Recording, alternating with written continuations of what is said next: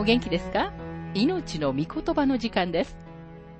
この番組は世界110カ国語に翻訳され、1967年から40年以上にわたって愛されている J. バーノン・マギー神学博士によるラジオ番組、スルー・ザ・バイブルをもとに日本語訳されたものです。旧新約聖書66巻の学びをお届けしております。今回から新約聖書テトスへの手紙の学びに入ります。今日はテトスへの手紙イントロダクションと一章一節から三節です。お話はラジオ牧師福田博之さんです。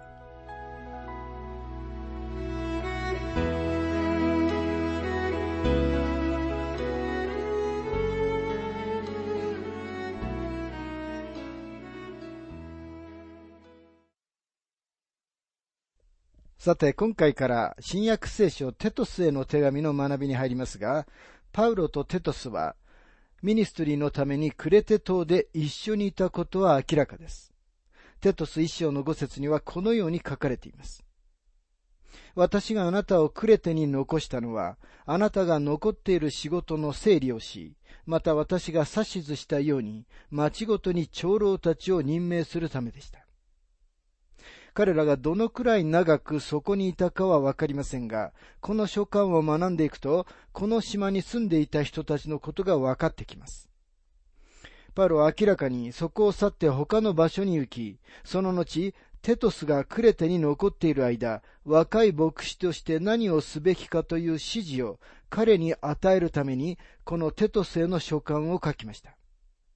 パウルがこの書簡を書いたのは、紀元64年から67年の頃のことでした。クレテ島でのパウロとテトスのミニストリーについて、使徒の働きの中で言及されていないという事実は、使徒の働きには、初代教会のすべての記録が含まれてはいないということを明らかにしています。実際、使徒の働きはとても小さな記録であり、人たちのうちの二人が強調されているに過ぎません。使徒の働きの最初の部分ではペテロ、そして第二の部分ではパウロです。この二人の人たちのミニストリーでさえも完全な記録が残されているわけではありません。テサロニケ人たちに対する二つの書簡の中では、パウロの大きな強調点は、キリストが来られることに置かれていました。キリストが来られることは彼にとって明るく麗しい希望だったのです。パウロを批判する人たちは彼のミニストリーの初期には彼はこの立場を取ったが、後になってキリストが来られることを強調しなかった、などと指摘するかもしれません。ところがテトスへの手紙は、第一テモテへの手紙と同じ頃に書かれました。使徒パウロのミニストリーのちょうど終わりの頃です。テトスへの手紙2章13節に、パウロは次のように書いています。祝福された望み。すなわち大いなる神であり、私たちの救い主であるキリストイエスの栄光ある現れを待ち望むようにと教え諭したからです。パウロは祝福された望みを失ってしまったのではありませんでした。また、テモテとテトスは、パウロが主に導く特権を与えられた二人の若い牧師でした。パウロは二人とも自分の息子と呼んでいます。パウロは彼ら両方に手紙を書きました。二通のテモテへの書簡と一通のテトスへの書簡です。これらの手紙は牧会書簡と呼ばれています。なぜならこの手紙の中で、パウルは若い牧師たちに地域教会に関する指示を与えているからです。これらの手紙は今日、私たちにも大いに益になっています。現在の私たちには、地域教会に関してあまりにも多くの他の指示が与えられています。地域協会をどのように運営したらよいかに関して書かれている本で、図書館をいっぱいにすることができるのではないかと思うほどです。しかし聖書の中には、この三つの召喚しかなく、しかも三つともとても短いものです。それでも確かに私たちに、教会のためにどのように仕事を進めるか、基本的なことを教えてくれます。これらの書簡が私たちに印象づけるのは、もし教会の中に欠けたところや必要があっても、それは使っている組織やシステムに問題があるのではないということです。むしろ、もし教会に必要があるなら、それは霊的な必要であるということです。私たちにはこの二人の若い牧師、テモテとテトスのことはあまり分かってはいません。でも肉体的にも霊的にもテトスの方が強い人物だったようです。パウロはテモテに比べて、テトスの福利構成に関してはあまり心配をしていません。テトスはおそらくもっと成熟していて男性的な性格だったのではないかと思います。テモテはユダヤ人でパウロによって割礼を受けました。でもテトスは違法人であり、パウロは彼に割礼を施すことは拒否しました。ガラテヤ人への手紙には、パウロがテトスを連れてエルサレムに登ったこと、そして彼が違法人であったので、パウロは彼が割礼を受けることを許さなかったことが書かれています。でもパウロがテモテを連れて行った時には、彼に割礼を受けさせました。パウロは一人の若い牧師には割礼を授け、もう一人には割礼を授けることを拒否したのです。もしこのことから一つの霊的な原則を引き出さなければならないなら、次のこと以外にはありません。ガラテヤ人への手紙6章の15節割礼を受けているか受けていないかは大事なことではありません。大事なのは新しい創造です。パウロは幾人かの人々をキリストに勝ち取るために、自分はすべての人に対してすべてのものになりたいと言いました。ユダヤ人に対してはユダヤ人になり、違法人に対しては違法人のようになりたかったのです。パウロは手元に割礼を施しました。なぜなら彼らはシナゴグに入っていこうとしていたからです。でもあの偉大なエルサレムでの教会会議においては問題になっていたのは福音でした。パウロは立法主義のかけらも入り込む隙を与えませんでした。ですからパウロはテトスに割礼を受けさせることを拒否したのです。儀式以外の何者でもない多くの小さな規則を定めて、それによってクリスチャン生活を生きようとするのは危険なことです。あなたがイエス・キリストとの個人的な関係を持っていない限り、他のすべてのことは全く無に帰するのです。この書簡によれば、理想的な教会には、まず第一に、秩序正しい組織があります。第二に、教理が正しく語られます。そして第三に、清められて、すべての良い技のために整えられていることが必要です。これこそ、このテトスへの書簡が私たちに示している新約聖書の教会の姿です。テモテへの手紙では、教会の中での健全な教えの必要が強調されていました。しかし、テトスへの手紙では、教会の管理のための神様の秩序が強調されています。テトス一章の五節にはこのように書かれています。私があなたをクレテに残したのは、あなたが残っている仕事の整理をし、また私が指図したように、町ごとに長老たちを任命するためでした。テトスはクレテ島の複数の教会の中での秩序を定めなければならなかったのです。一章の中でパウロは、教会は秩序のある組織でなければならないと言っています。テトス一章の五節をぜひ読んでください。また二章では、教会は神様の御言葉を教え、述べ伝えるべきであるということを強調します。彼は、教会は信仰において、教理的に健全でなければならないと言います。それから三章では、教会は良い技を行うべきであることを見ます。言い換えれば、教会は恵みによって救われたのであるから、恵みによって生きるべきであり、この世に対して信仰を良い技によって示すべきであるということです。今日これら三つすべての方面に力を入れている教会を見つけるのは難しいと思います。一部の教会はこのうちの一つを強調し、他の教会は別のものを強調しています。一つ一つをもう少し詳しく見てみたいと思います。まず最初に、教会は秩序のある教会であるべきです。パウロはコリント人たちにすべてのことは適切に秩序正しく行われるべきだと言いました。第一コリント人への手紙14章の40節ただすべてのことを適切に秩序をもって行いなさい。教会の中にあまり秩序が見られない時があります。そしてしばしばその理由は、すべてのことを自分たちで運営しようとしている数人の役員たちがいるからなのです。教会は秩序正しい教会であるべきであり、二三人の執事によって運営されるべきではありません。第二に、多くの教会で健全な教理に全く協調点が置かれていないことに気づきます。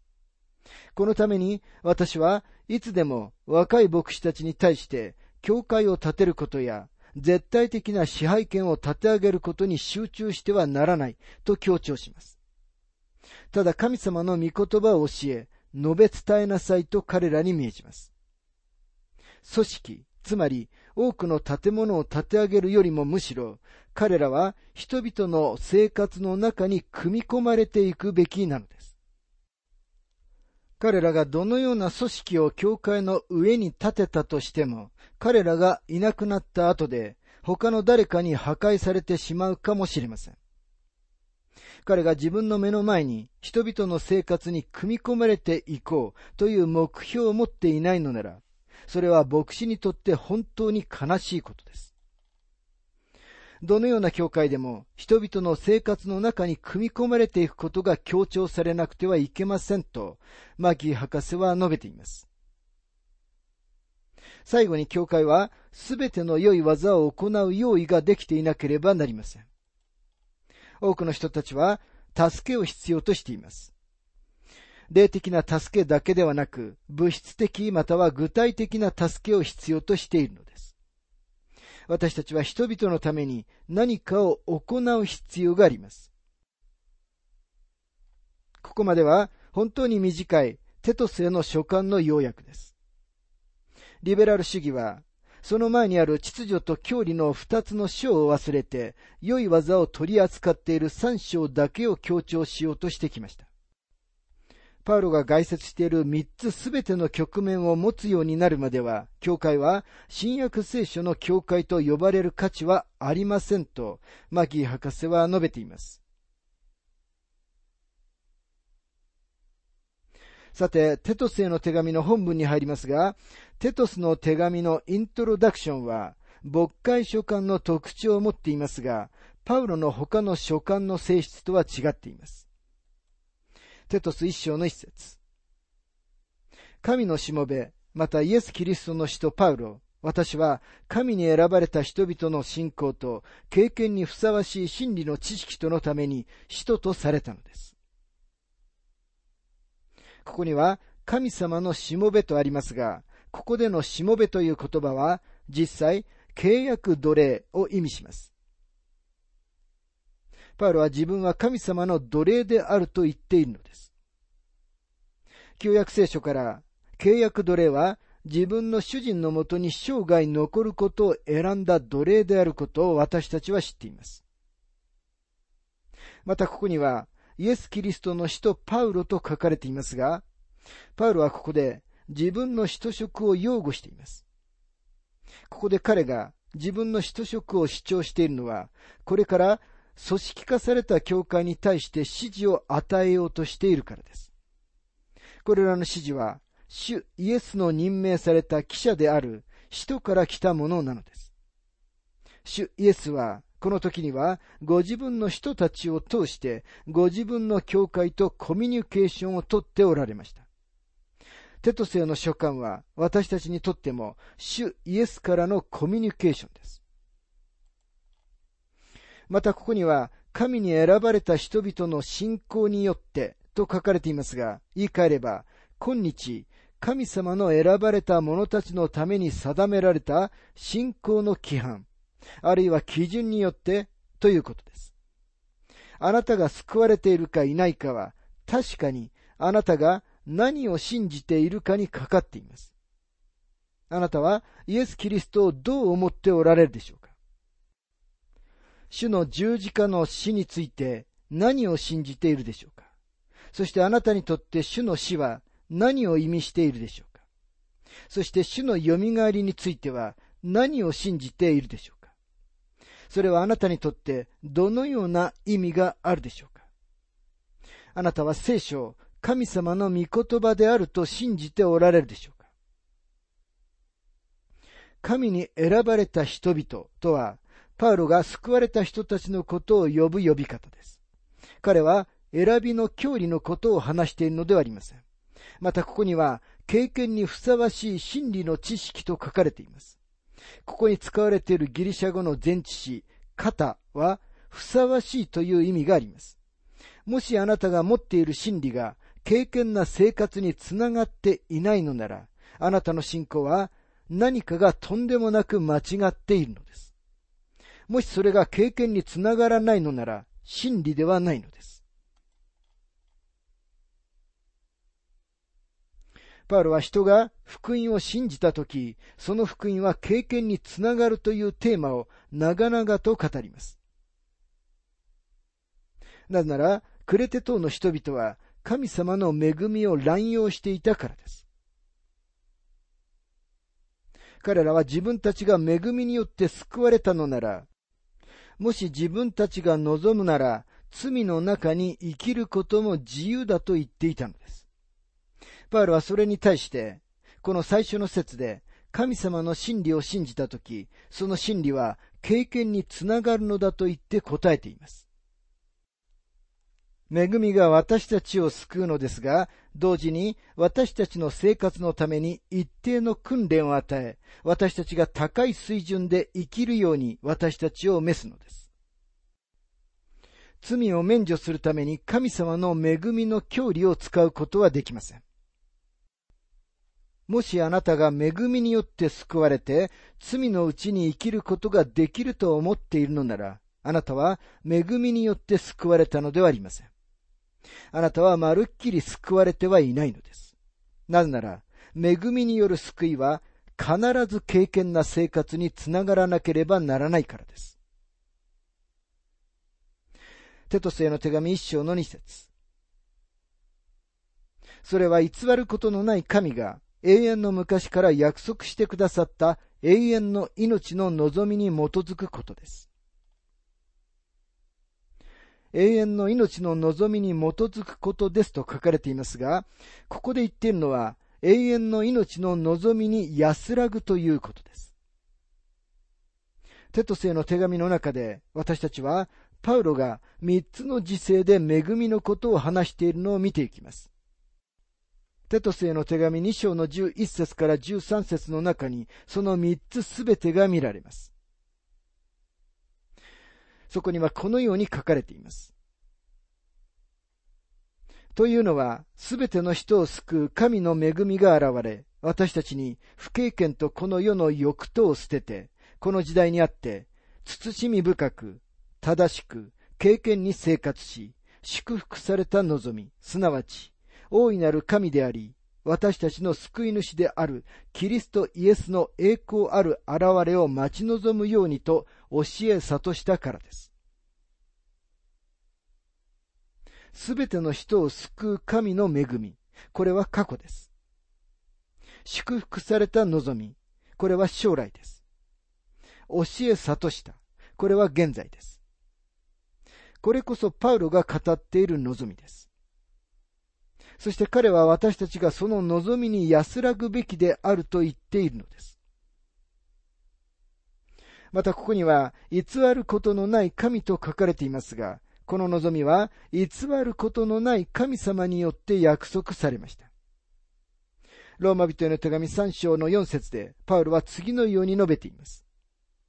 絶対にそんなことはありません。たとえすべての人を偽り者としても、神は真実な方であるとすべきです。時々私たちは自分たちの都合によってほとんど神様を嘘つきにしてしまいそうになります。私たちは口では何かを信じると言いながら本当には信じておらず、信じていないように行動します。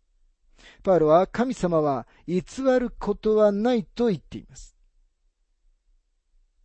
神様は偽ることはおできになりません。神様はご自分に匹敵するものを決してご覧になったことはありません。私たちは嘘をつけるのになぜ神様が嘘がつけないのでしょうかなぜなら神様は神聖なお方であり、義なるお方だからです。それが神様のご性質です。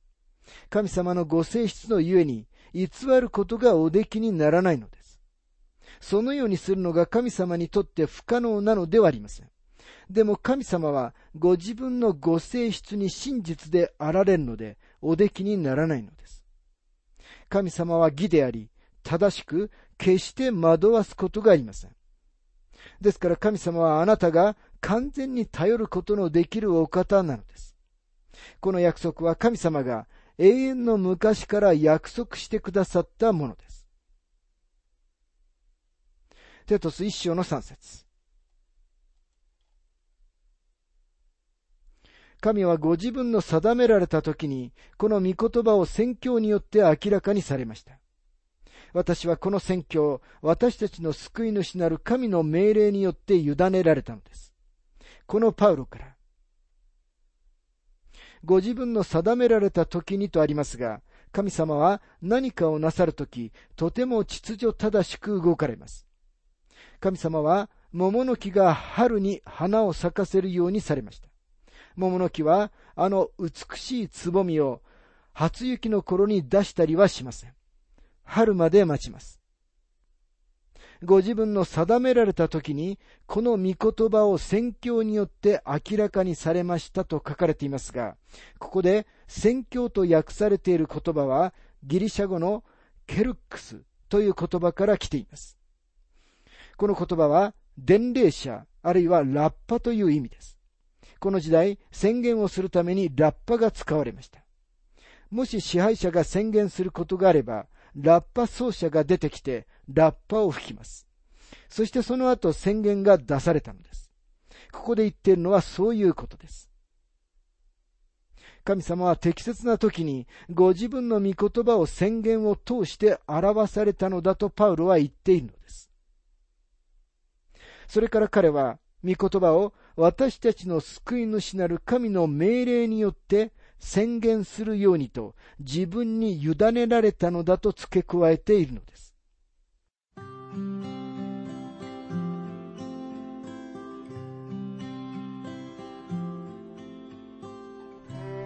命の御言葉お楽しみいただけましたでしょうか？今回はイントロダクションと教会は組織であるというテーマで、テトスへの手紙一章一節から三節をお届けしました。お話はラジオ牧師福田博之さんでした。なお、番組ではあなたからのご意見、ご感想、また聖書に関するご質問をお待ちしております。お便りの宛先は、郵便番号592-8345大阪府堺市浜寺昭和町4-462浜寺聖書協会命の御言葉の係メールアドレスは全部小文字で ttb.hbc.gmail.com です。どうぞお気軽にお便りをお寄せください。それでは次回までごきげんよう。